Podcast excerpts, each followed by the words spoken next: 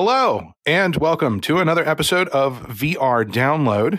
In case you're new here, each week we meet here in virtual reality using the latest technologies to discuss the next generation of personal computing. I am your bespectacled host today, Kyle Riesenbeck, filling in for Ian Hamilton. I'm joined by my colleague, Ian Hamilton, who is filling in for David Heaney here in our very own proprietary Upload Virtual Studios. We're broadcasting live. That's right. We are live right now on YouTube. So feel free to post comments and questions during the show. VR Download is also syndicated to all podcast platforms. And if you like this type of quality programming to continue, we need your support by liking, subscribing, and sharing upload VR content.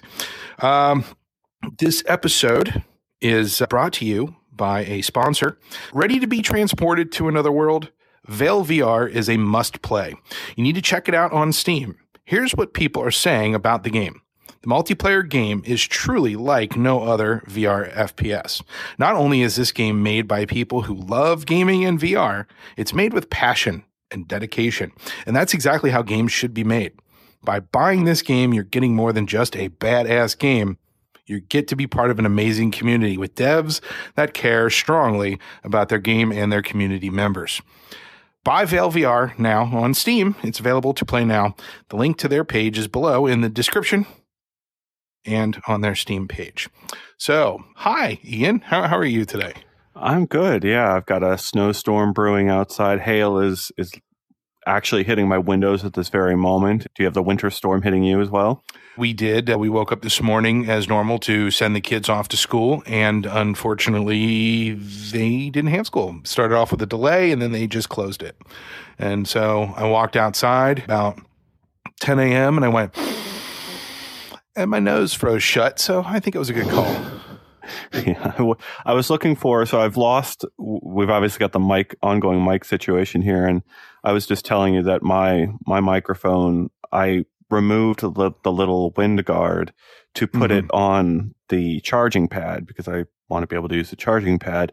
And now the the stickiness of the little thing to connect it to the microphone area is dead. So I was like running outside. The hail is coming down on me, trying to find another one of the little sticky things in my car somewhere. I have no idea where it went. We I was going crazy right before we came in here, Kyle, with some late breaking news as we tried to assess everything. I see people in our comments on YouTube already going off about the various reports out there about Sony's expectations for PSVR 2. We've obviously got latest report about Apple and its apps, the way people might be able to build apps for Apple's headset pretty easily. And then there's, of course, Rec Room confirming that they're working on full body avatars, which is a pretty big deal. And then there's, of course, the Quest Pros significant price cut that is causing, I'm seeing everyone in our comments going off on about it, talking about that, uh, that effect. I'm seeing someone has changed their YouTube name, uh, on a, uh, to, to, to go with our, the fact that we read out the, the, the people who are members. I don't know if we've got that. We're not going to be able to read out that name, but that's pretty funny that they've changed their name for the purposes of getting us to call out what they've put in our comments here. I mean, I'm Oh uh, yeah, it's it's been a it's been a it's been a week. We've got uh, just a couple more weeks for PSVR till we get to PSVR two, and I'm I'm pretty excited. We've got the team all ready, trying to line up and make sure we've got the launch library covered so that we know uh, we can recommend what people should spend their money on when they first get that headset and yeah, I plan to break down this news here as we get into it.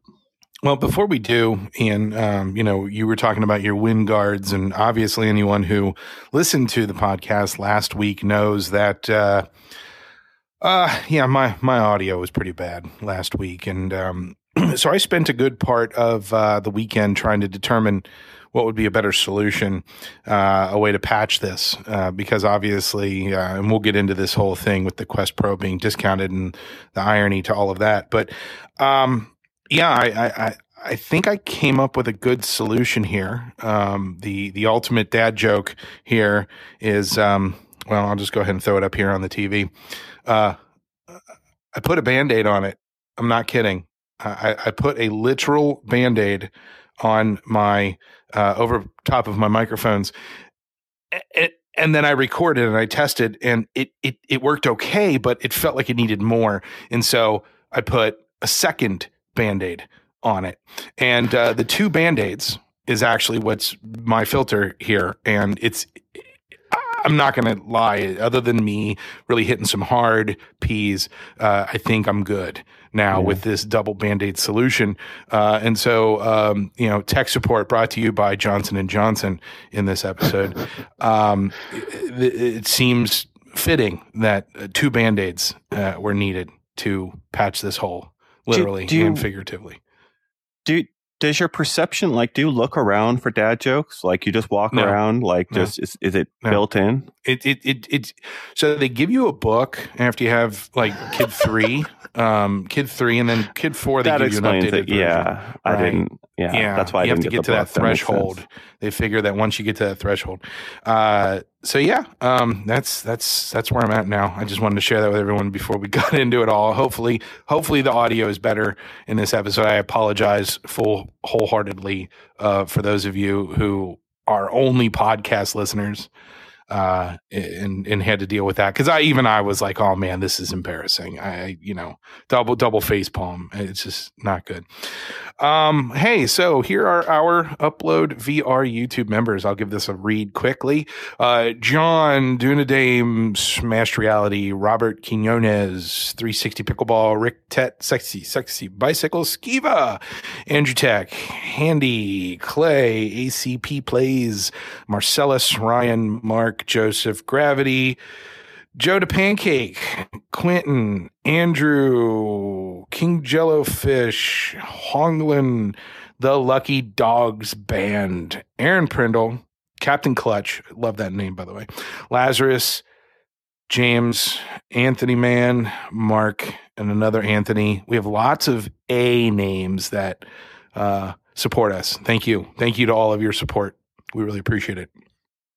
And, and hello to all of you in there uh, in, in live land that I see on a regular basis. Uh, Alex VR, Onakazi, Artful, King Jellyfish, uh, a couple other folks that I've been seeing, But or something.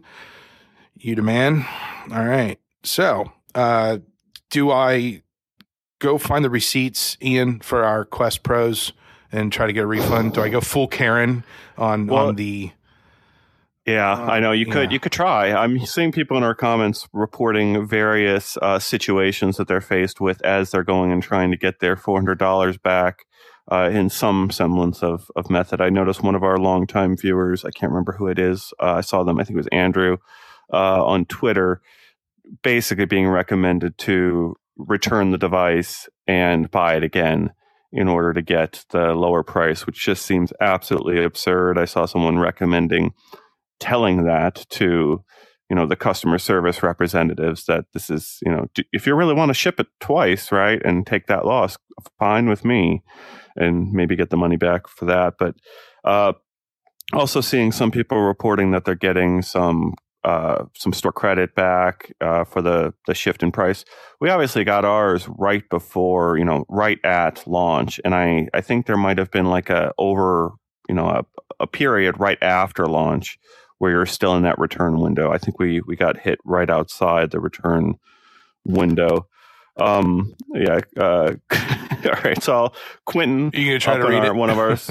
yeah, I'm gonna. Quentin has changed their name uh, on YouTube to Heaney Walkabout Mini Golf Alex on PSVR two. You're muted, and I can't see the rest because it's cut off. But I'm assuming it is the rest of our bingo card.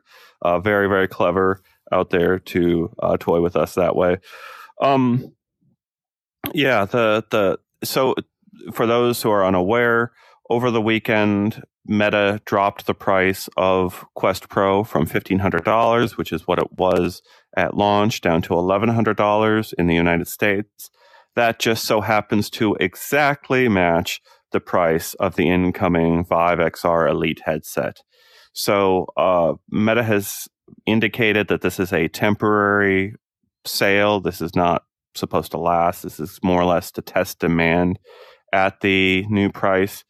but the writing kind of feels like it's on the wall that I, I think it's probably going to come down uh, long term, but you know, I, I, could be surprised and they could go back up. I, the the thing that just to recap for our viewers out there who might not be aware, if you go buy the Quest Pro, you get the headset, a charging pad, and then state of the art inside out tracking controllers, the Touch Pro controllers that have cameras on them each and they track themselves in space. Those are sold separately for, I believe it's $300. So you can go and get those and attach them to a Quest 2 and have this really, really cool tracking experience where you can, you know, even put the controllers behind. Like I was doing this thing, it's just the most ridiculous way to play walkabout mini golf where you're sitting in your chair and le- like I've got the, the one controller in one hand and I'm putting underneath my chair, just doing this little tap in order to, to, to get the ball right under my chair. And it's like the absolute laziest way to play a game possible, but it works with those controllers because they track themselves even in those weird positions. You really couldn't even do that if you had four base stations in the corners of your room. It would probably still lose the tracking there. It's obviously like not not a major use case, but still kind of cool to see the controllers able to do that. Yeah. Um, I Ian, feel bad Ian, for you, the people that you know got the the short end of the stick here on the on yeah. the four hundred dollar decrease. No, I know, I know, but I, am just curious, Ian. Are, are you are you admitting to the fact that you play walkabout mini golf sitting down? I did. I did. I tried it once. Huh. Uh, no, I, I normally play it standing up, and but all right. So uh, if you go to our channel, we've got nine videos in our playlist doing walkthroughs, and I've complained to the head of VR over at Meta that what they've got in the settings of the Quest are are just almost perfect to make like a really great virtual camera, and so like what I've done for those videos is I've tried I've tried multiple ways to record walkabout mini golf. You can run the PC version and then stream it to the headset, and you've got a lot of tools you can install in the PC to get that recording method really good. Over in the Meta Quest Developer Hub, they have a tool. Uh, my my wind guard just fell off, so tell me if my audio quality decreases after this moment. So over in the MetaQuest Developer Hub, they have a feature that's built for developers where you can record at 60 frames per second, 1080p, and then have the bitrate set all the way up to 40 megabits per second. And then when you do this, Heaney uh, on our show is the one who informed me about this uh, a long time ago. It actually frames your view. It reduces your field of view inside VR. And then you see a frame outlining your rectangular view into VR. And you can, using that, know how to level your scene, know how to frame your shots, right? You can put a person over here in this third or like a scene over here in this third and really get a nice framing just like you would with a traditional camera. I've I've gone and turned that on and uh, gone into the headset. And right now there's a bug on the Quest that it only lets you record one video at a time, it seems, before all audio is lost.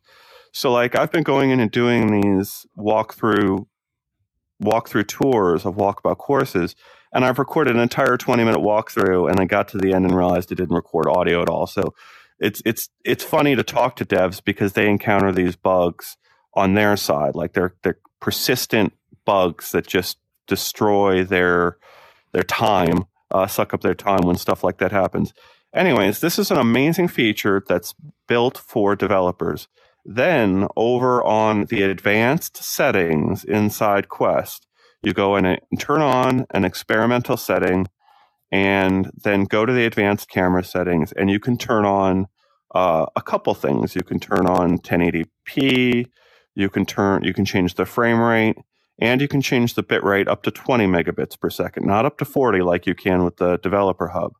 Uh, and then there's also stabilization, and you can set the stabilization low, medium, or high. If you combine these two solutions, right, if you get the stabilization, you get the frame from the developer hub, and you get the 1080p 60 frames per second recording with this this frame uh, in front of you, you could have people who uh, could sit in a swivel chair and have basically a dolly cam with like a controller moving themselves around with the stick. And you move around very smoothly. You rotate yourself like this uh, little dolly cam, and you've got this amazing kind of like virtual camera system. And all you got to do is sit in your swivel chair and uh, move a stick around, and you've got stabilized camera, 60, all of it, uh, all in standalone VR but that's it's not there yet, right? I've just described this this essay on how Meta has buried half of the features in this area, half of the features over here, and even when you do it all right, sometimes it doesn't record, and it's just pretty typical of the overall overall system. With all of the talk of I don't know, I guess AI, uh, we could just have an AI cameraman, camera person who follows you around and is the the the the you know a rig that does all the stuff that you just described, but without any level of human interaction. Just a camera, a, ro- a robot camera that just follows you around and does all the recording for you, like a like a you know third person follow behind camera would do uh, from from a, uh, you know a gaming perspective. Uh, I want to go up and say that uh, there was a comment made. Let me get up here. Uh, Roar McRip Helmet called it "Sit About Mini Golf," and Ian, I'm never going to forget that. Sit about, sit about mini golf. I love that. Um, the idea of recording yourself doing things in, in VR, having having an extra person, uh, you know, hanging out and being part of the multiplayer experience is just being passive and just recording. It sounds like it's actually a, a, future job. Like somebody could actually have that as a career. Is I'm the I'm a VR camera person. Um, I mean, you know, well, you, have got a you, you've got exist. a you've got a full length documentary over on HBO Max. We've got the interview on our channel with the director uh, Joe of that documentary and they just did exactly what I what I described using yeah. the built-in camera. Well, I think they added their own tool to do the camera system in VR chat, but mm-hmm. yeah, there's people who are approaching having live actors, uh, having camera systems. You've got a set that you can change instantaneously. It's it's a really interesting idea. I do think that's it's funny that you kind of went to the the AI route. I've I've tried you know, there's been companies and even startups that have tried to build those types of solutions, and they're generally really awful. The the sort of AI based clips, but there's no reason why. I don't know, with enough footage and enough training, you couldn't get a much better system uh, over the next few years. Oh yeah, you know they can they can uh, they can build it. They have the technology, stronger, faster, better than it was before. So that's good. Um, you know the the, the Quest Pro uh, discount. Um, you know, I think about things like I, I go shopping. I, I, go shopping for clothing. You go to a store, a retail establishment. Like I don't know. I'm just going to throw. I'm going to call out by name Kohl's. You know, Kohl's is a department store. You walk in there, they have clothing. Everything is always on sale at Kohl's, like hundred percent all the time. It feels like every nothing is ever at its full price. It's always discounted just a bit and it's odd to see like you know you're going to buy a shirt and i'm just going to throw out random numbers. You know it's a, it's a $20 shirt but it's on sale for $15.99 or something like that. You never see it at its full price. It's always discounted. And it makes you wonder what the actual margin is. And so when you talk about the cost of production of something like a quest pro you have to imagine that subsidies and blah blah blah and however they justify the cost is $1500 making meta money I mean, do do we know that for a fact? Whether there's a an actual profit? Ian, has anything been said? Yeah. So they dodged the question when it was asked of them at the announcement event. Right. I was sitting there with five other reporters, some of the best reporters in the world covering technology. And the question was put to the Meta representatives like three or four different ways. And they very clearly were dodging it as much as they could because they didn't want to really speak to it. And then, of course, Mark Zuckerberg. So these were like not they were not the executive level, like very top of the meta infra, meta structure. And then uh, in a couple interviews, uh, Zuckerberg has indicated that yeah, it's a different sort of pricing scheme, but it all comes down to how you kind of cut up the costs. I was talking about this a little bit with Tilt 5 and their AR solution, right? They're making a profit on the hardware. Like it's being sold more than what they make it, but there's other operating costs, right? In addition to just, you know, what's built into the hardware itself. And so it ends up becoming kind of a, you have to dig into their books to an extraordinary degree to understand things. There's just this old concept of loss leading devices, right? The idea that you sell something at a loss up front to make it up over the long term it's the classic way of doing kind of console business and you make it up in software. Um, the there's two things at play that i just want to focus in on before we move on from this subject here right? Uh, i don't think it's a coincidence that $1100 is the exact price they picked. That's the exact price for the vive xr elite. And from where i'm sitting i it looks to me like the Vive XR Elite was the smarter the smarter uh, package of hardware in its device, right? You've got thin optics on front. You have a battery on the back for this balance. The battery is hot swappable, so if your battery dies and you've paid for a second battery, you can just you know clamp a second battery on there and get right back to where you were on in your game in the Vive, X, Vive XR Elite.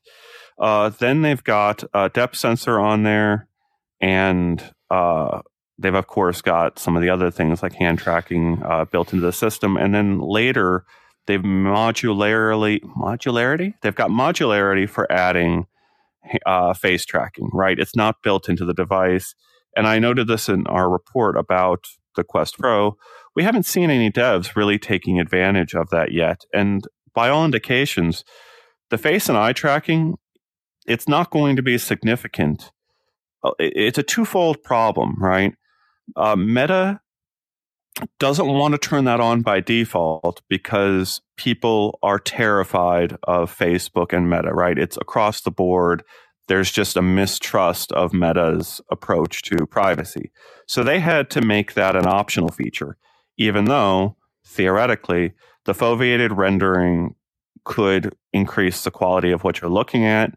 Uh, but Meta has said like the gains aren't there yet from a power consumption. You've got to turn on these extra sensors inside the headset, and that could drain more power more quickly. And you know, you don't. Yes, maybe you get a crisper picture, but it may drain the battery on a device that's already losing battery very quickly.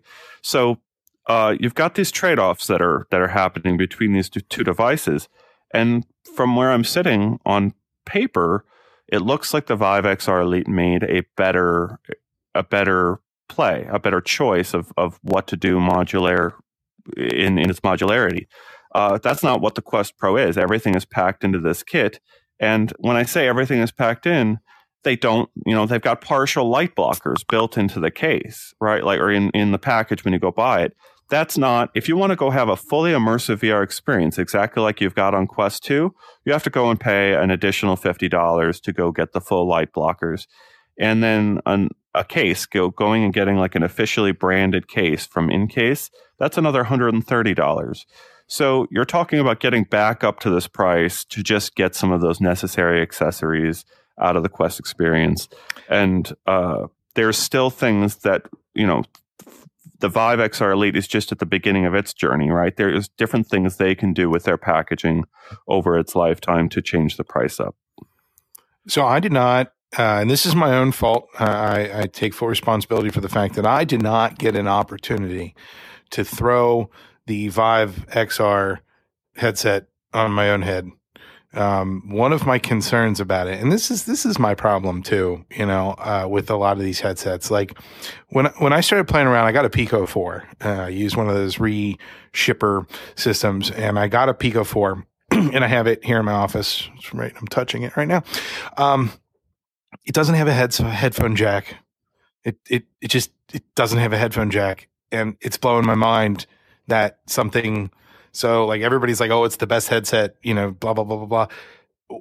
There's no headphone jack, and I've not been given a solution. And anybody who tells me that I should use Bluetooth, will get a response from me after about 200 milliseconds. Uh, I, I, I, I always have headphones on. Like I have headphones on right now and the Quest Pro. I, I need to have headphones. Uh, it's just essential for me. And to have a headset that does all this great stuff and then doesn't have that is a real miss for me. Um, the uh, the Vive XR Elite has diopters for uh, people who have uh, nearsightedness, uh, but I've been told that it doesn't like glasses. Now the Vive Flow handled my glasses just fine, but if the XR doesn't handle my glasses, I don't necessarily want to fiddle with diopters to be able to use this headset. Uh, I like the Quest Pro because my glasses are on right underneath here, and with no blockers. I don't ever wear any of the blockers or, you know, like try, I'm not trying to get fully immersed in anything. I like the idea that here are my hands down here. I can see them underneath my head. I like this. This is me, my personal preference. I choose to use this type of VR. I can see you, Ian, but it also, it's kind of funny because I, it almost feels like you are in the room with me because I see my own room as well uh, through the bottom of my. It, it, for this type of mm. usage, it works out really well for me.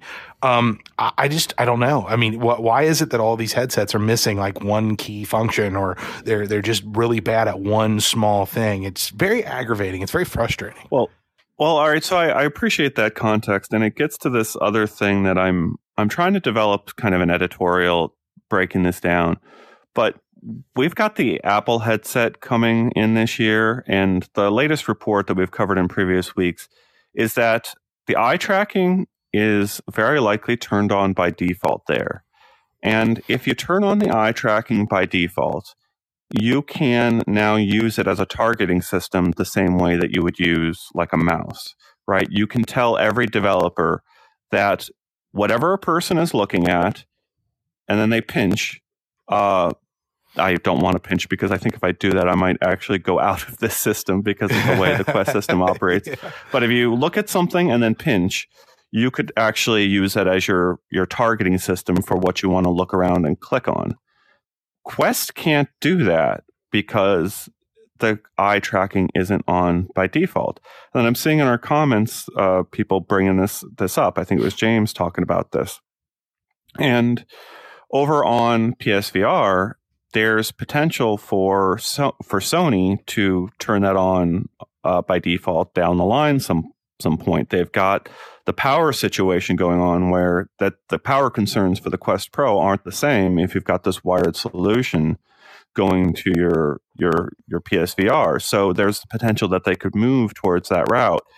Now, what this where, the, where this goes to is when we see this Apple device actually arrive, and we've got the new Vive in our hands, and we're actually spending significant time with these devices, or with the new with whatever Pico comes out with next, as well as down the line Quest Three. Right, you're starting to be able to compare how all of the decisions that resulted in this product compare like uh, platform to platform. All of this stuff is very, very hypothetical, and for the for a large part, Meta has been leading the way out on its own, making these decisions.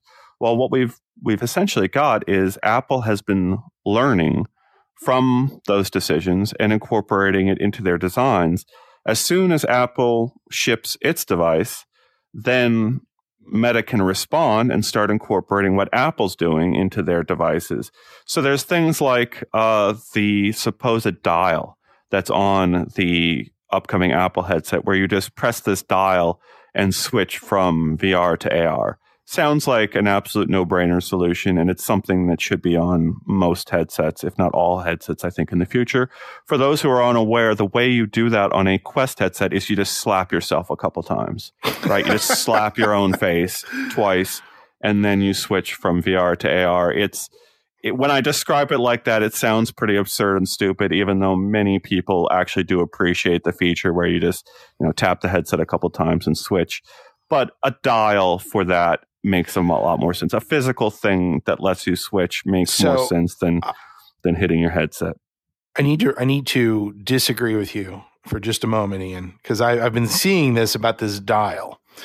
A dial to me indicates an analog change from one degree to another, uh, analog dial. Uh, if, if we're if if we if we're using a dial like a button to click one on off a button makes sense, but a dial, I wonder if there will be levels of transparency that will be yeah. available. That would because be cool. if there isn't, that's a huge loss. I, I think that's a missed opportunity. If you're going to do a dial, give me varying degrees of transparency of the VR and AR. Make a whole nother term be needed. Half VR, half MR, half AR, three quarters AR.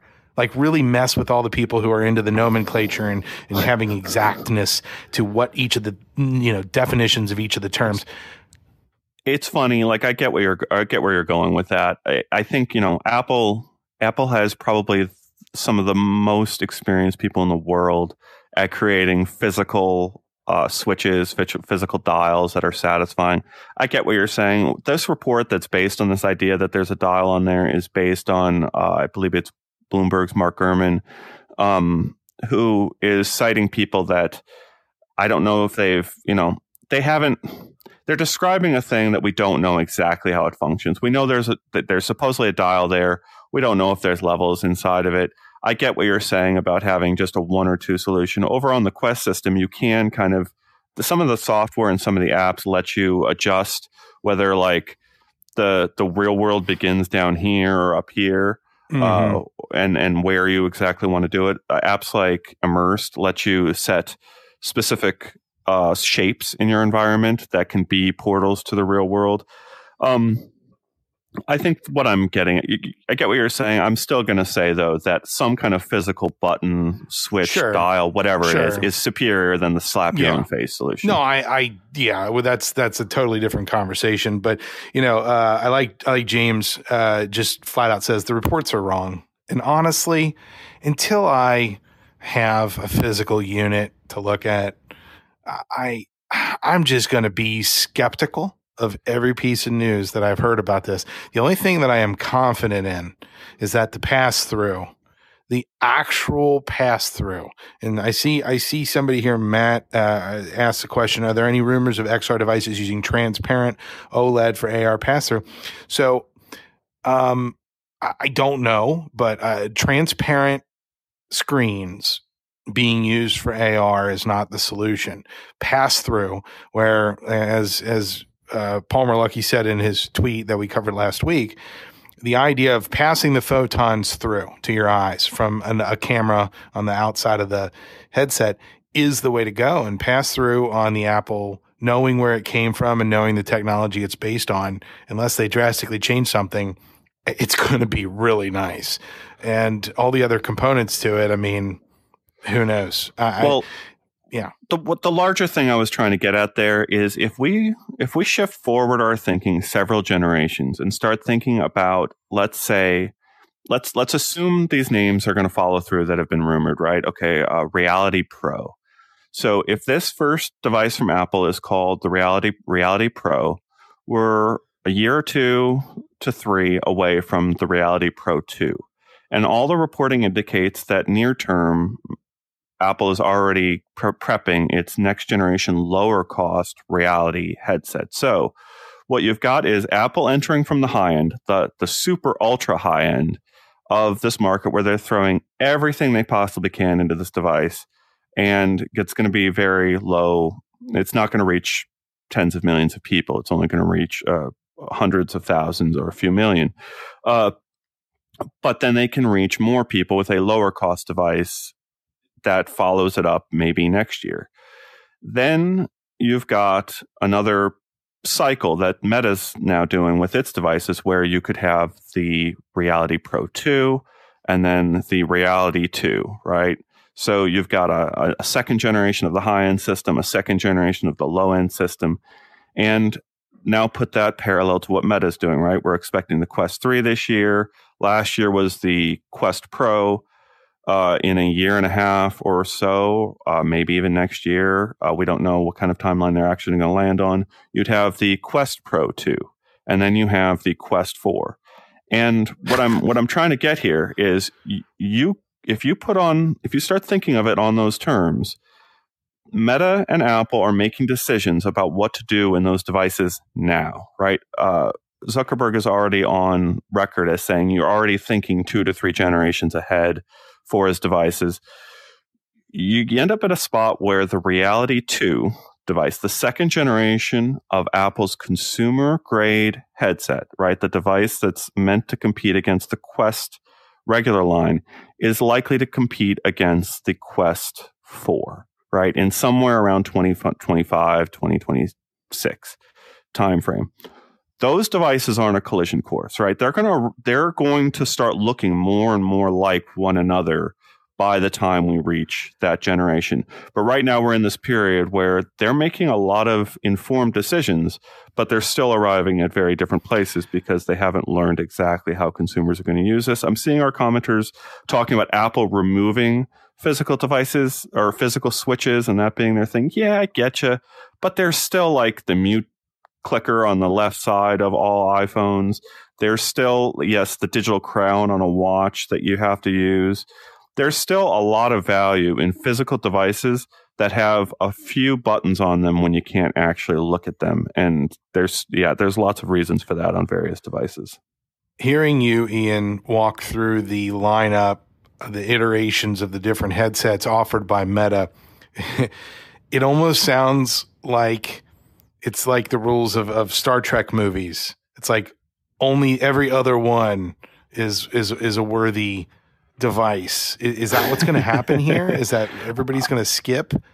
And well, you know, yeah, you know, I love that. I love that thinking. Um, that's a great way of, of, of thinking about the way this is going to go. Um, I'm seeing in our comments Artful saying, I am considering never buying a VR AR headset day one ever again. I think that's a perfectly valid way to react to this. But keep in mind that that's Meta Meta's approach that you're talking about. I want to remember back to the iPhone, right? The iPhone dropped in price a ridiculous amount within the first year, right? And there were people that were horrendously burned by that first generation iPhone uh, dropping like that.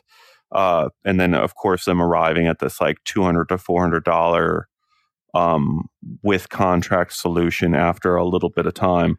Um, I, I, we warned our readers. It's you know we've been talking about it on our show.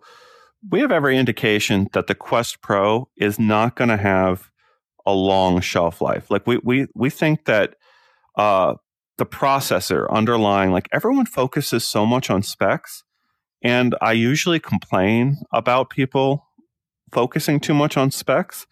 But when you know that the underlying processor driving these headsets is due for a massive upgrade, it does have a major effect on kind of your thinking. And by all indications, they're going to introduce an XR2 Gen 2 around the period of a Quest 3. And that is like a it's going to be a, a, massive, massive upgrade over every other headset that is running on an XR2 Gen 1, which is pretty much every other standalone headset out there. So you're buying, if you're buying a Quest Pro and you've been burned by this, it was like, you know, you needed to be buying it to be a developer planning for the future of, of seeing what it's like to have face and eye tracking built into your app, right? But that's not something that's going to be useful to you or a, a viable market unless you're you've got a very specific business use case or you're planning out for consumers two to three years down the road. There's a reason why they call it bleeding edge. You know, eh, to buy the stuff when it comes out right away, bleeding edge, it hurts. You, it's expensive to be a uh, an early adopter, and you know what you're getting into when you do it. I know, I, I know what I'm doing. I know that there's a possibility that every piece of tech that I buy when it comes out day one. Like I can almost guarantee it. Like I, I'm literally a glutton for punishment. I know for a fact that within a year, most technology goes down at least a little bit in price. It's it's a, it's a it's a proven fact. So I know what I'm doing when I'm buying this headset at its full price, MSRP day one. I, am doing it so I can have it day one. That's the value. It's built into the price, the value of having it right away. An early adopter sees that as a value. It's not just about cost. It's about value. And to Ian's point, if you're a developer who knows that, you know, eye tracking, face tracking, uh, pancake lens, uh, this, that, and the other, these are features that I want to be able to develop for, be acquainted with them these features. So that way when future headsets it becomes a standard to have these features. I'm prepared as a developer. The quest pro is a headset that doesn't understand its own target audience. And that is meta's big challenge right now apple has to find out who their target audience is and if they want their headset to be successful um, you know, I hate to say it, but is HTC saying that our target audience is people who want these features but don't want it to come from Meta? Is that bold to say? Oh, that's been their that's been their market for years. Yeah. Well, uh, there you go. Yeah, We're I, not I Meta. HTC. We're not Meta. I mean, that's is that good enough for some people? I don't know. It is honestly. I mean, that's there. There are people in our comments. I appreciate them. I I see you right. I I, I recognize them week in and week out right? There is a never meta. Uh, uh, mm-hmm. There's 15 of them, right? There's, you know, just like uh, Never Nudes from uh, Arrested Development. Arrested Development. There, yeah. yeah, there are there are never metas out there who are buying the Valve Index specifically because of that, or buying the Vive specifically because of that. And I, I, you know, I see you, I value you, I understand your perspective. It's a really important market, I, you know, a, a perspective to have. But there's plenty of people who just want something cheap Here, and inexpensive. Yeah, Mike, and that's Mike Manzano.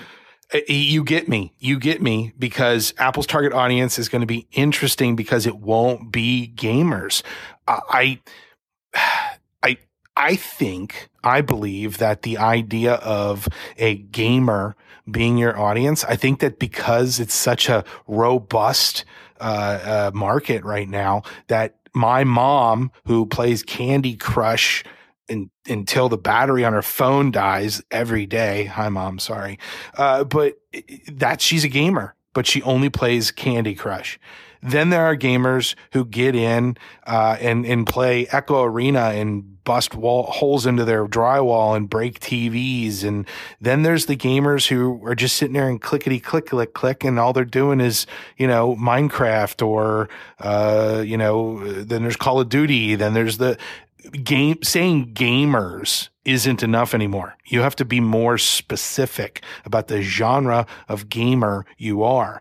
And so there's a possibility that there is a specific gamer audience that will appreciate this AR headset coming from Apple because it allows them to do something as mundane as play Candy Crush on the wall in their living room, uh, or to shoot robots as they come out of holes in their walls and in their ceilings, which seems to be, you know, it was called Robo Raid when Microsoft put it on the HoloLens. I don't know what it's called now, but these are these are genres, and I actually think that game, and this is way off course at this point, but uh, that there will be new gamer genre, AR gamer genres that yeah, will sure. come out and create a new level of gamer. So that, that's yeah. I think we'll get into that because we've got a couple other things to get into that we're going to touch on this stuff, and it, this goes yeah. to a lot of what we've discussed before. I I appreciate that never metas are now uh, that's now a term in our comments, and some really great discussion here, uh, going through what we you know feeding off of what we've been discussing here. Um, AR features are anemic, says James. Uh, Apple headset is probably going to be the influencer market, says King Jello Fish. There was another comment, I missed it up uh, earlier, saying something to the effect of uh, the Apple Watch wasn't very, yeah, Onakazi. I foresee Apple's story for the headset will be as about as well defined as the watch was on its first, first released release, which wasn't very defined. They figured it out over the next two releases. And that is honestly very true and that's something that I was trying to get at with the multiple generations discussion there, where the first few generations of a product generally, you know, they are for early adopters and developers. They're for these people that want to be on the bleeding cutting edge and they're willing to burn hundreds of dollars to just play in a future that they are pretty convinced everyone else is going to be playing around in once it gets a little bit better in a few years. Uh, what what I think gets really, really fascinating is how much of a package Meta is able to pull together for Quest 3 this year, right? That is the third generation of them zeroing in on this consumer gaming product, right? They've had eight acquisitions, more than that. Uh, we'll see if Supernatural, I think they've got a deadline of whether Supernatural goes through today uh, to be their next acquisition of, of a VR developer. But you've got all of these products that can, can go and make a Quest 3 a far better device. Now, that's that's going to be somewhere in the range of three to five hundred dollars. It's going to have exclusive content built by Meta's first party studios. It's going to have third party content that Meta's going to pay to bring exclusively to the device. And it's going to be in this price and have all of these. It's going to have this next generation uh, processor, and it's going to have all of these learnings that they've they've learned from the Quest Pro as well as from the developer community about exactly what's the minimum viable feature set to put into that device. Uh, it's we've already got the indications right that it's going to be like pancake flat optics, balanced design. Um, what do the accessories look like for that device? Uh, all I'm saying is that I think they can achieve a much bigger, larger market than Quest 2 achieved, backed by a content library that's going to be night and day compared to the the the content library that hit Quest 2. And we we can't really fathom how much like people talk about hockey sticking. We don't know if the hockey stick is like this or if the hockey stick is like this. But we know that Quest 3 is going to be somewhere in that hockey stick part of making like just able to achieve a larger user base than the device before it because of all these improvements that I'm talking about. And yeah, we're another year away. I, I noticed the commenters talking about the way the cell phone market has kind of ruined people's expectations that you're always expecting a new device. And I think hopefully we're going to be a big place for our readers or viewers out there of kind of pushing back against that and setting expectations because uh, these these companies are going to come out with a new device every year, even every six months in some cases. But in many cases, they're the the the changes generation to generation aren't going to be quite enough to to warrant upgrading that fast. My big fear, and this is again, we're just so off tangent, but a tangent here, but um, my big fear is that Quest Three comes out, and uh, as a result, there's all these new titles that work specifically for the Quest Three, and now all of a sudden they don't work for Quest One, Quest Two and that the evolution of the headsets is slowly making apps and games obsolete.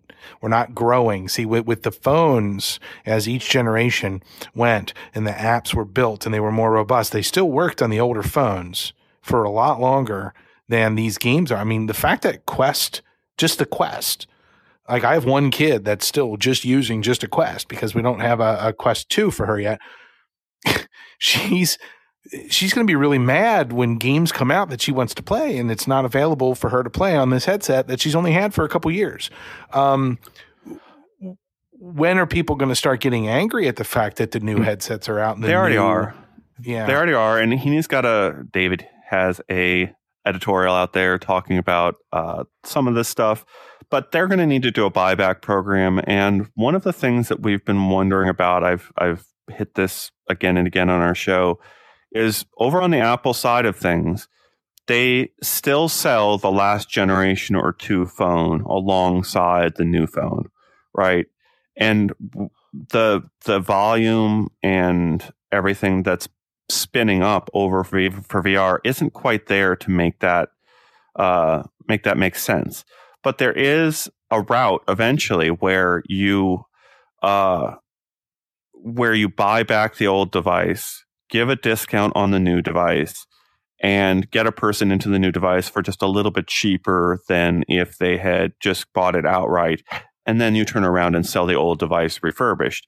But ah. when you're going, I saw someone complaining about this 30%, this supposed 30% upgrade. We don't know how big the upgrade is going to be yet from from the XR2 Gen 1 to the XR2 Gen 2 but I think it's going to be pretty significant. And any percentages out there now are are, are guesses at this point. They're, We're going to have to see. They're never going to do a buyback program and then refurbish them and sell those headsets because they can't because those headsets all of a sudden aren't running any of the current software. It's a flawed concept that buyback program doesn't give them the ability. Like, go buy a Quest, a Quest One. Go buy one right now. Where? Why? Why would you do that? How much is it? What can you play on it? How long before that goes obsolete? Are they going to do another buyback then? I mean, I, the whole concept of the buyback, I think, is just a flawed solution because it's the content that doesn't like. If I wanted to go, okay, I have a Go, I have an Oculus Go, mint in the box. It's not technically the plastic's off of it, but it's never been used. Uh, can I load that up right now? Will the apps work? Will it get an update? Will it work? I don't even know. I, I, wondered that the other day. I was I was shuffling through some boxes. I'm like, oh, that's right. I have that Go. It's just sitting there. What can I do with it? It doesn't need to be refurbished. It's mint. It's never been used. Will I? Can I load it up right now and use it? I don't know. Actually, you know what? I'm going to have to try it. I've tried. I've tried it, and uh, I had a problem with the controller. Um, you know, people are talking about the reports out there that have been out there for the Quest, you know, for the XR2 Gen 2. Again, they're you know, this isn't an officially announced, you know, Qualcomm is has not officially announced and, and debuted that product. So whatever reports are out there, which we've reported on some of these things on how it could be a, a huge, huge upgrade.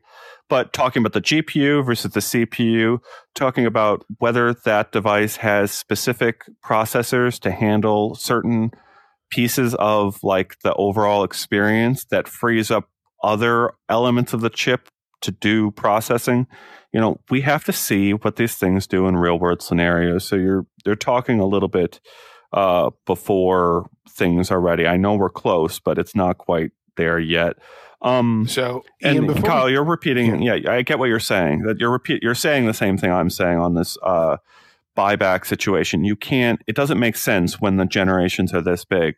But I think when we get to this XR2 Gen 2 period, that the lifespan of that device might be longer and you might have less fall off of old features to m- start making it make sense to do it but we'll see sure. We'll the other see. shift that's yeah. going to happen is when they're going to go to hand tracking right that's one of the things that was probably in that viewers uh, in our in our bingo card right when do when does the quest ecosystem drop controllers as a necessary input it, it doesn't eh, make sense because never. it's a game system right yep yeah i get it yeah. But Never. Quest Go, right? That's where we we talk about that going back years at this point. There at some point you're going to get a device that's just a movie watching yeah. Go type experience and you add on the games separately. Yeah. So before we get any further and I mean, you know, we've only done one uh, of our four, but before we jump into uh, uh, talking about Rec Room and all that, uh, I'm going to go through and mention our sponsor uh, one more time, Vail VR. Ready to be transported to another world? Vail VR is a must play. You need to check it out on Steam. Here is some of the things that people are saying about the game. This multiplayer game is truly like no other VR first person shooter. Not only is this game made by people who love gaming in VR, it's made with passion and dedication. And that is exactly how games should be made. By buying this game, you're getting more than just a badass game you get to be part of an amazing community where the devs care strongly about their game and their community members. So go check out Buy Vail VR now on Steam. It's available to play. Uh, there's a link in the description to go check it out. So uh, thank you to Vail VR for their sponsorship of this episode.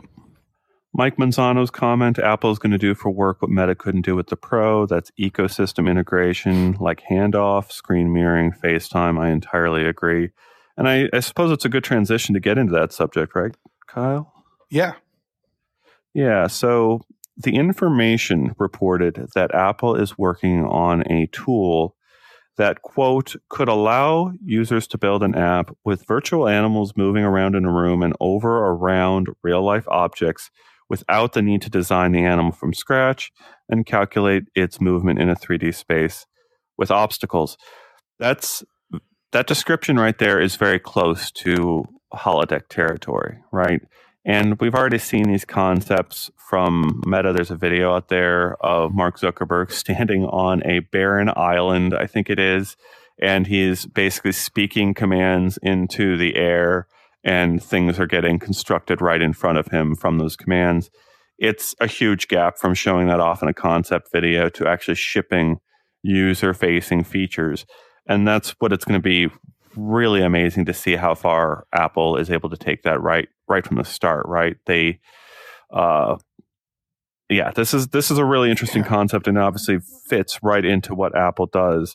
But how how good these capabilities are going to be in their first year is going to be a real open question so here's my prediction. Uh, having lived in the developer world uh, and having to deal with Apple's uh, ecosystem, Xcode, which like sends shivers down some developer spines, uh, dealing with the way that Apple does things. I've built things with, you know, actually I've done both ARCore and ARKit um, to get the Android and the Apple sides of things this stuff has been developed for years now. And, and so the concept of putting that into an AR headset is not surprising to me. And the fact that Apple is developing software for, okay, it's it's MRTK. It's you know it's what Microsoft had for the Hololens and for their uh, mixed reality headsets.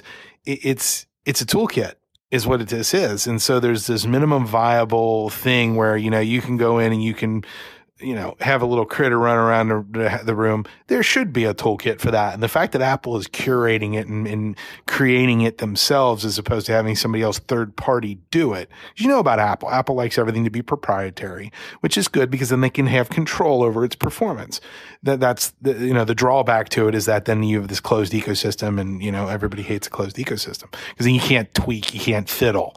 And people like to tweak and fiddle and hack you can't do that with Apple as much. I'm not saying you can't do it at all, but man, uh, to have something like that be readily available is going to create that whole, you know, the the the snap filter effect where all you have to do is map it to this little structure that we've already built for you. Next thing you know, you're you're a designer. You're you're a, you're a snap filter designer, and suddenly it's easy to do because somebody else has already done all the hard work, all the hard coding. Uh, it's smart because it helps invite people into your ecosystem for Apple to do something like that. But I mean, it's not amazing. I mean, it's actually kind of obvious that they were going to do something like this. They should have. Um, you know, Meta, I think, attempted to make Horizon be like that, sort of. It's just, I, am not going to try to make that comparison. Never mind. well, all right, you didn't talk about Swift, right? And Swift is obviously the newest programming sure. environment tool set from Apple, and uh, they've got this this tool, Swift Playgrounds, that you can uh, launch on a Mac or on an iPad, and that's like step by step instructions on how to instruct a little character to move around an environment. And it teaches you through this step by step process, layer by layer by layer, simple programming concepts of, of logically building a world and then slowly stripping away what the game kind of does for you to teach you the basic coding premise. Uh, over on phones and iPads, I think they've also got the shortcut system where you can layer in a whole bunch of inputs, tell it a little bit of logic to do to those inputs, and then you get an output of something. And then you can even hook that up to like Siri and have a Siri command to activate your, your shortcut. Somewhere in this space of, of Apple building these tools, there is a solution. I'm seeing even people talk about Chat GPT. Uh, how it would be really interesting to have an assistant there telling you kind of what other things you could do at any given moment. And honestly, that that feels like the future of coding to me, right? You don't you don't take a uh, you know you there's plenty of people out there who are learning how to program and how to code from YouTube videos. There's plenty of people who are going to school for that and and going through a full degree program. And there's you know people that are just self taught, right? But this idea that you've got a certain number of, of like templates given to you, and then a whole uh, like universe of things floating around it that you can pick from to make your own sort of recipe. That's it. It feels like there's magic in there in the the sorts of things you can make long term especially if you've got this like voice assistant where you can just speak normal commands to just like the the Star Trek computer. Yeah. Uh, I'm seeing in the comments here that they're shutting down Echo VR. Is that is we'll that to, is that We'll have to verify that. That probably broke while Whoa. right while we're inside here. So we'll get into our Slack Whoa. group and verify and check that out. That would be a pretty big loss. I wonder what they uh wonder what they're like, doing. Does that instead. include like that, I mean, like when when people are in there doing, uh, you know, they're, they're doing esports and they're doing Echo Arena. I mean, if they shut that down, that's wow, man. My daughter's going to be mad. She plays that all the time. Squeakers. I love the use of the word squeakers. It, it's it's funny because I don't know how many times I've jumped into a multiplayer game or you know even Rec Room, which we'll talk about here probably in just a second. Uh, and you just don't know whether somebody's going to be, you know, 15 or 50. I mean, you really just don't know. oh man. Okay. Um, it looks like Ian is in uh, full on discovery mode here. You can tell because the uh, head goes back and the hands go out. That's this. Yeah. Is, I was I was trying to see if I could see that. I'm not seeing that in our Slack group yet, yeah. so we'll have to verify that as soon as we get That's out of there. Look for an article on on whatever is happening there. I'm seeing uh, I'm well. We're gonna have to get to Sony here pretty soon. Yeah. But, well, uh, here let let's just really quick talk about Rec Room doing full body avatars. Um, so they're they're not replacing what they called what floating beans. I mean, I guess that's accurate enough. Um, you know, simplicity in design of uh, of an avatar. Um, we're, we're, talking about draw calls. We're talking about uh, poly count. We're talking about low res. We're talking about putting more emphasis on experience versus uh, graphic fidelity. I guess is the easy way to put it. Um, the ability to take advantage of higher level um, higher level graphic capabilities of the headsets as they move forward. Um, you know, this isn't this isn't your grandpa's headset anymore. We've got the ability to do a couple more draw calls, couple more polys, and with a good graphic designer who knows how to take full advantage of the capabilities of the hardware, you can get this sort of thing. And this is this is probably your uh, your lowest level of entry in terms of full body capabilities for something like Rec Room. I would not imagine. You know, you still want the capability to accessorize. Uh, nice thing is now for uh, Rec Room is now they can sell shoes and stuff. So that's pretty cool. I don't, yeah, I don't so this know. is a com- yeah. yeah, this is a completely optional system, as Rec Room has put it, and it's still in the sort of prototyping phase. They've got the concept out there. They're starting to get feedback from users on this concept, but this is not going to replace the the floating system that's out there. The question I had for Rec Room is whether they're going to, after they implement this, going to support Vive trackers and other methods of actually physically mm. tracking these devices because I'd argue that that is one of the biggest differentiating features of the VR chat community, right? There are plenty of people there. We joked about it previously on the show that you could argue that VR chat is the biggest dance club in the world. Uh, if you added up the number of people who are using full body tracking, you might get more than the number of people who could fit into a single dance club uh, in the in physical space. And it becomes interesting to think about the the scale of of everything there. But there are plenty of people who are paying the thousand to two thousand dollars to outfit their full body with nine points of tracking, and then go into you know spend money for someone to go and build them a custom avatar that works only on PC compatible devices. And then you uh, add in this full body tracking and it just comes to life. And it, it becomes a really interesting thing for viewers to watch an anime avatar with full body tracking right like that's that's there's an there's an audience out there for it of some uh, kind yeah I, I, that's a very different thing than these simplistic avatars everything you led with kyle right they're yeah.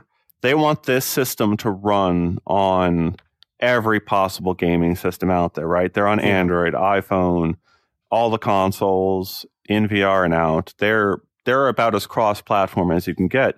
How how useful or interesting would it be if you have the simplistic avatars, but you get them animated with with real body movements? Is there any value to that without the accompanying uh, customization to. I'm going to go ahead and, and, and, and, answer that question for you. I think no. Uh, I think the Venn diagram of the people who are actively in rec room and want this sort of avatar system are not the same people. I think there's very little overlap of the, the, the group of people who have all the body trackers. Uh, I think that those people bought those trackers because they're using it in a system like, you know, the VR chat, which you're right is just a giant black pyramid. Uh, it's just a dance club. And, uh, another reference out there for some of you. I, I, I think that Rec Room is going to stick with what they got here. I, I, think that this is nice that they are adding appendages and the ability to customize further, but I don't think they need to do tracking, body tracking. I, I don't think that they'll spend any time and effort on it. Might be an experimental thing, but I don't believe that you're going to see people in Rec Room break dancing in the lobby and a bunch of other people standing around and watching. I just don't think that that's going to happen. Um, I could be wrong, but I just don't see any value to it currently. All right, I am I am reading the update for, about Echo VR. At Ready at Dawn, we pride ourselves on being open and communicative with our community. To that end, we have news to share. After many discussions internally and with our partners at Meta, we have made the difficult decision to shut down Echo VR. Yeah, they start off this this message with, "We hope you all had a happy New Year." That's that's come on, just get to the news. Uh, Echo VR will continue running until August 1st, 2023 at 10 a.m. Pacific, at which point servers and services will be shut down, preventing any further play. Very strange that they would not uh, they would not say what Ready at Dawn is working on instead of. Let's see if there's anything at the end of this. Uh, wow. scanning it. Yeah, it's it's this is pretty odd that they would not um they will not give an indication of kind of what they're working on, right? This is a meta owned studio uh, that that is theoretically working on big things that are probably going to run on the Quest 3 system. You know, is this exactly what we are talking about, Kyle, earlier, right? Like, is this them? I'm sorry. I was just, killing? I was, Yes, it is. Sorry, no, I, I can hear my daughter. She just found the news as well, and she's screaming expletives in the other room. I'm sorry, I was distracted. Yeah. Uh, oh my. Yeah. So yeah. A- Anthony in our comments, rest in peace. Echo VR, yeah. such an amazing game and overall experience. Hopefully, they'll let people host their own servers. That is a nice dream. We will see. Um, yeah, we'll have a report on that. I know our reporters. I think Henry is on it now but that's a that's a brutal bit of news to get live right on our yeah. show here. Yeah. But it's exactly what Kyle was saying right at the outset of our show that uh, I don't think it's any coincidence that they would be shutting that down right yeah. before we would expect Quest 3 to hit. And it kind of gives a suggestion that whatever they're going to be working on next is going to be, I, would imagine it would only run on Quest 3 forward. And there's some, there's some reason they think that's a significant, you know, a choice wow. that they thought should be made. Wow, wow, wow. Yeah. Oh man, there's chaos in my house. We'll talk about it later. I'm in the show. Okay. Oh, wow. Um all right. I, so I, am curious yeah. to hear your daughter if she goes into the if she goes into the Echo VR labs right now. How much screaming and I, bad behavior? I can't even imagine. I, I she she she's in her room. She gets her headset on, and you hear her out there screaming. I'm I'm constantly having to knock on her door and be like, "Hey, stop owning the noobs so hard. And, you know, I have to like yell at my kid for being too angry at people in Echo. Uh, yeah. Wow. Okay. Well, that's fun. All right. Well, um, so the last piece of news that we had here today, Ian, was uh, it was about PSVR two and um, lackluster sales. Uh, what, what, what is, is that the best right, way to well, describe it? Let's see. Yeah. So I appreciate that that way of uh, of sort of qualifying this. I was looking at all right. So what happened here is um, uh, we we ran a our story on this. Just ask a question: Is demand for PSVR two is demand for PlayStation VR two below Sony's expectations? So we're asking this question. And Bloomberg reported that the company halved its forecast for shipments of the PSVR 2. And, uh, you know, it's set for release on February 22nd. And the Bloomberg report suggests that they they moved their expectations down to about a million units for the quarter. And Bloomberg didn't actually source anyone specific with this this report, right? They just said people familiar with the deliberations.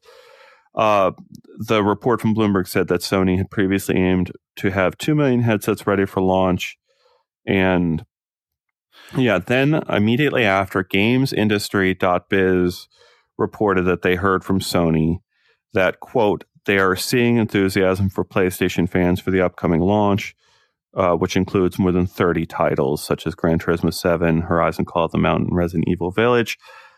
Critically, the GamesIndustry.biz article that refutes what Bloomberg reported didn't directly quote a refutation of, you know, uh, didn't have Sony on the record with a spokesperson saying that what was in the Bloomberg report was incorrect. So uh, I don't want to get, I don't know if it's too inside baseball or co- confusing to our audience to describe the way these giant companies work. But typically, uh, there's three layers of communications with media folks there's off the record, on background, and on the record, right? And each company that you deal with, or each PR representative that you deal with, could have different definitions for what each of those means. And uh, what ends up happening, and what can happen, is uh, you can give information to a reporter that shapes their overall concept or their overall thinking on a given subject. But then you tell them you can't actually source that to us, right? You can't you can't use that. That falls somewhere in the off the record to on background type of of sourcing.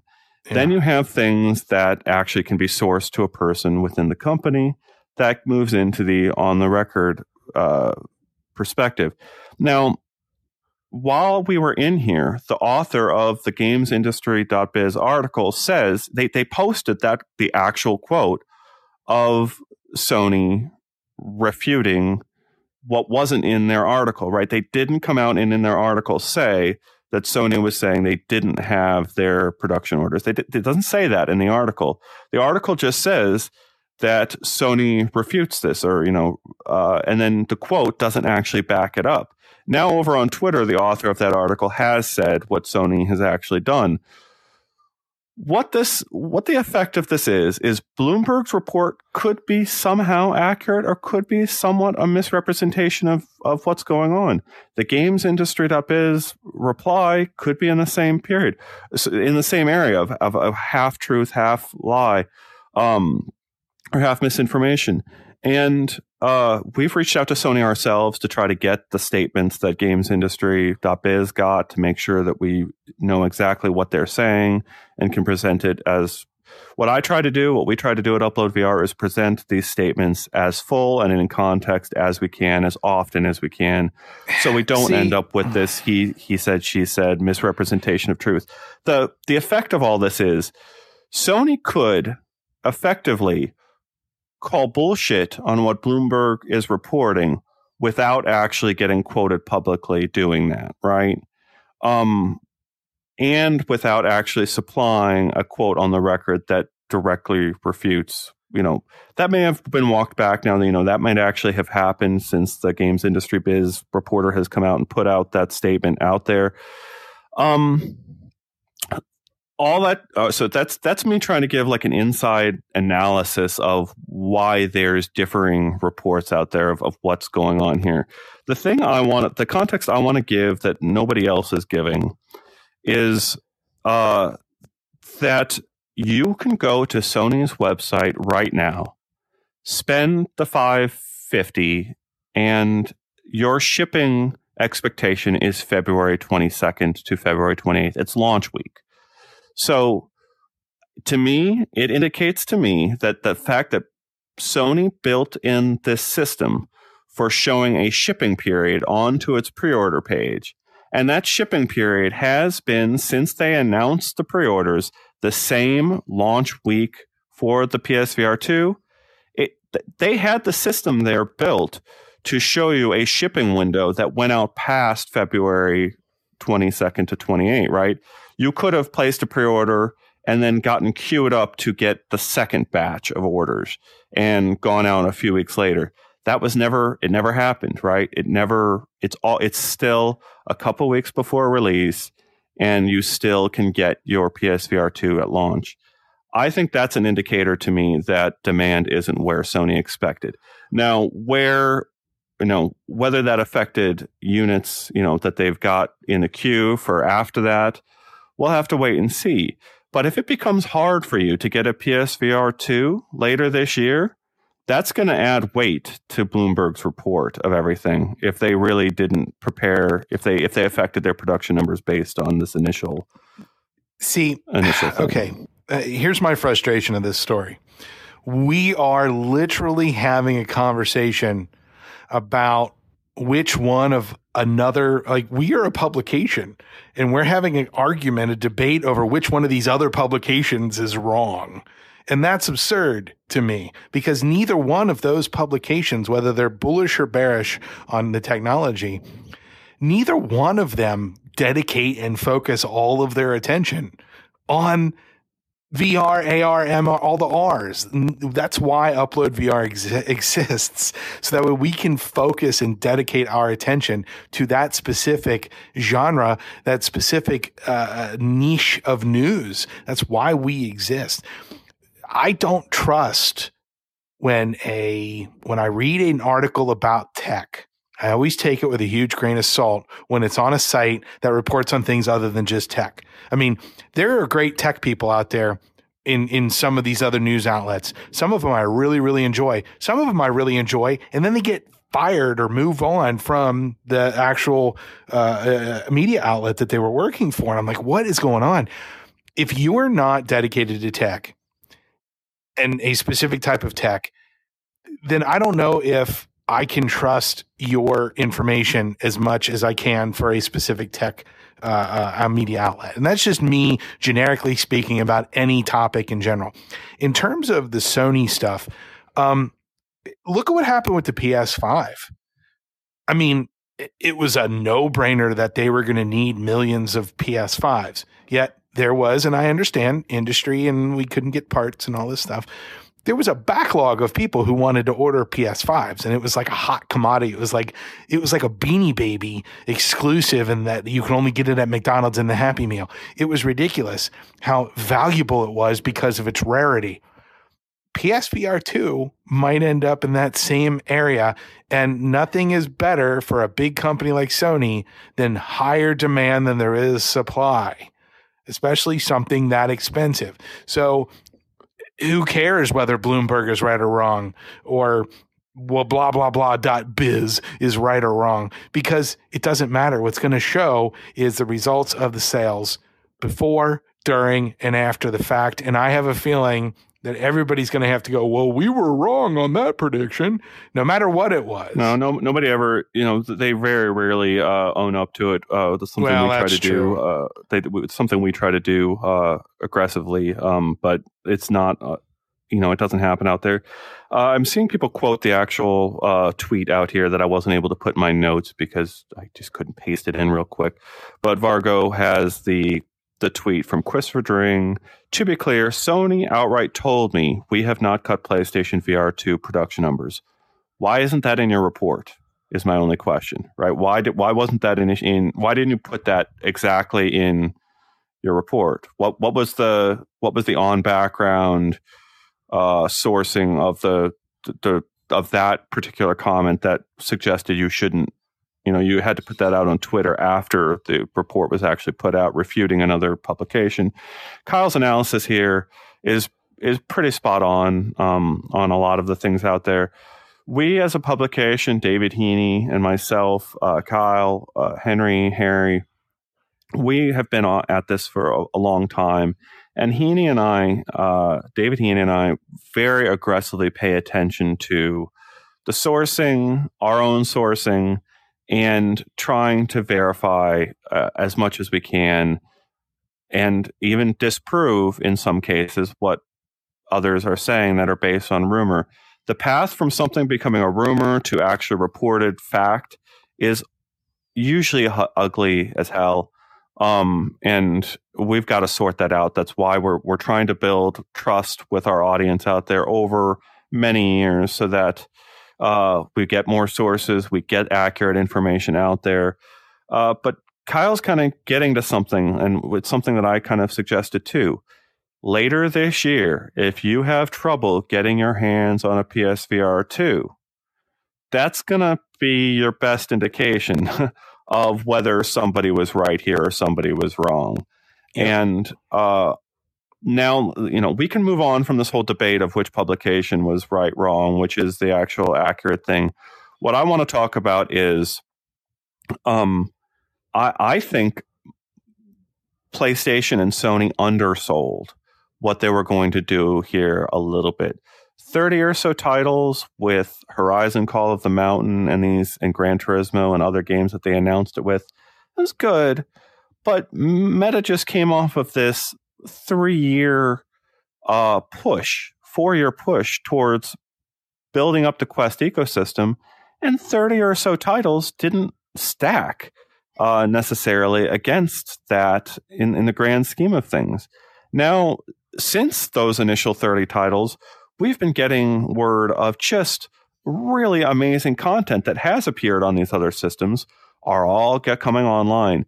It appears that the number of titles coming for launch on PSVR is way bigger than they initially uh, sort of pitched that they're actually lining up an incredible lineup, and it, w- it was an incredible. Li- it was an incredible lineup to begin with, but I think it's way way stronger than they initially sold. They initially pitched, and until you get these reports from gamers and big channels saying, you know, when they're screaming because the headset is vibrating and they just got attacked by a monster, or they're uh, talking about how amazing that haptic feedback is. There's only a handful of reports of people like David Heaney who have gone hands on with that stuff. It's not getting wide. It's not getting out there to a lot of people just how significant and great these these added features are to immersion.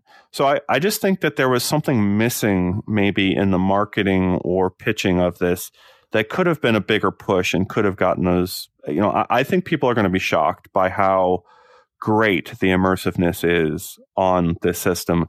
And I do think that demand is going to be very, very high by the end of this year, but we'll see. You know, you, have invoked a, a, pretty interesting point that I want to make. Uh, you know, the target audience for a console gamer, the kind of person who's going to buy the PSVR 2 doesn't care about some of the other factors that we might think are very important, such as a, a tether, uh, you know, uh, being tethered. There's a huge group of people in the VR community that think that that is blasphemy to have a current headset that requires a cable.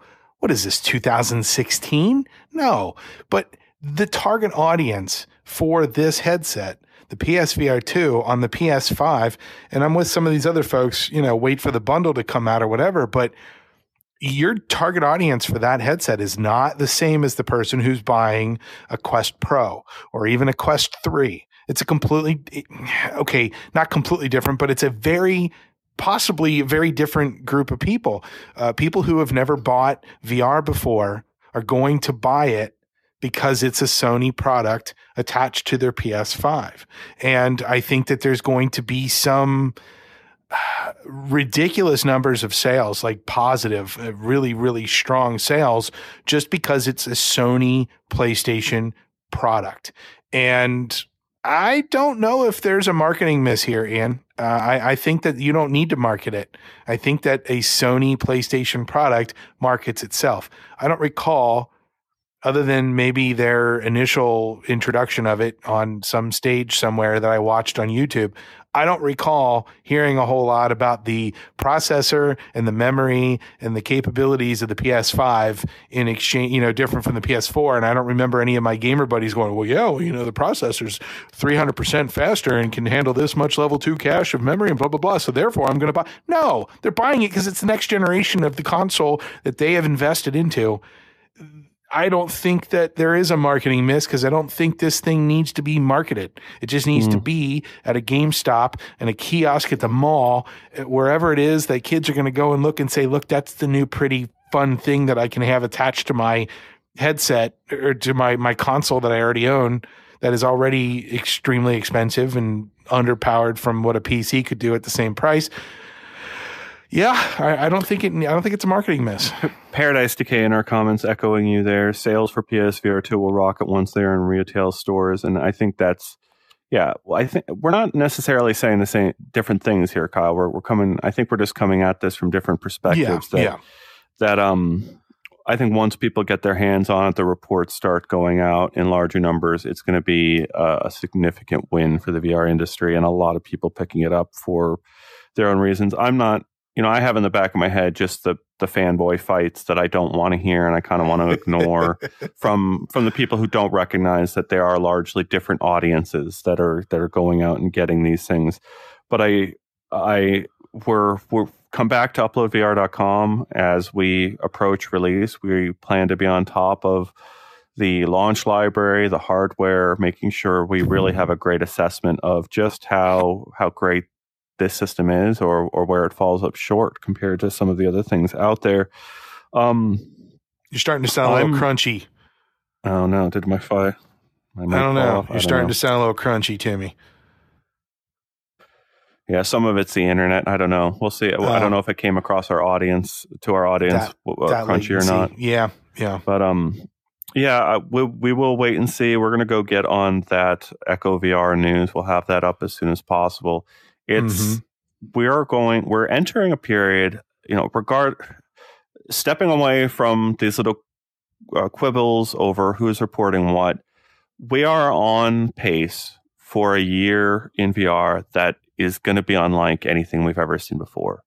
If if Apple actually follows through and ships its product, we've got new VR this year from Sony, Apple, Meta, and HTC not to mention what might happen with Pico. You've already got uh, federal regulators trying to grapple with like how do we deal with TikTok? How do we deal with Meta's market dominance, emerging market dominance, if that's what's happening? And it's it I can't if all this comes to pass, right? All these things happen, we're going to have an entirely like different tone to the way people talk about VR and AR technology by the end of this year, right? You will have Meta learning from Apple. You'll have everyone learning from what Sony is doing. You'll have Sony evolving a lot of what they're doing. And you'll we will start talking about the next generations of these products and how much bigger of a market. The the thing that I come back to with Apple, and it's in our comments a lot. Um, VR is amazing for transporting you to another place, right?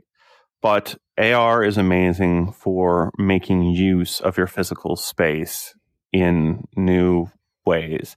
And there's this mixed reality thing in between that no one right now, even though Quest Pro has been on the market for a couple months, even though they've dropped the price, developers are still in this beginning exploratory phase of you've got access now to your couch and your cup and your clock and your whiteboard and everything. How do we make use of that in mixed reality? And that journey is going to be the next year or two of developer playgrounds, right? We're going to see cool idea after cool idea after cool idea. And every one of those new cool ideas that comes out that people test with mixed reality is going to make it click for another group of people. Like, oh, that's that's what VR and AR are for. And we will get those people on a show right in coming to our site and buying headsets. And uh, we thank you all for for being on this journey with us so far. But it's it's going to be wild how different it's going to be by the end of this year. And the beautiful thing about this is that it's VR, which means if it doesn't survive and it dies, it just comes back as a zombie shooter, right? Yeah. Yeah, I'm I'm looking forward to yeah, the, the horror games. Those are the ones that make things yeah. click for a lot of people, right? You've se- I've seen a lot of the mixed reality things where people are getting chased around. There's one where uh, you could have the ring girl crawling out of your television and then chasing you around your whole house, right?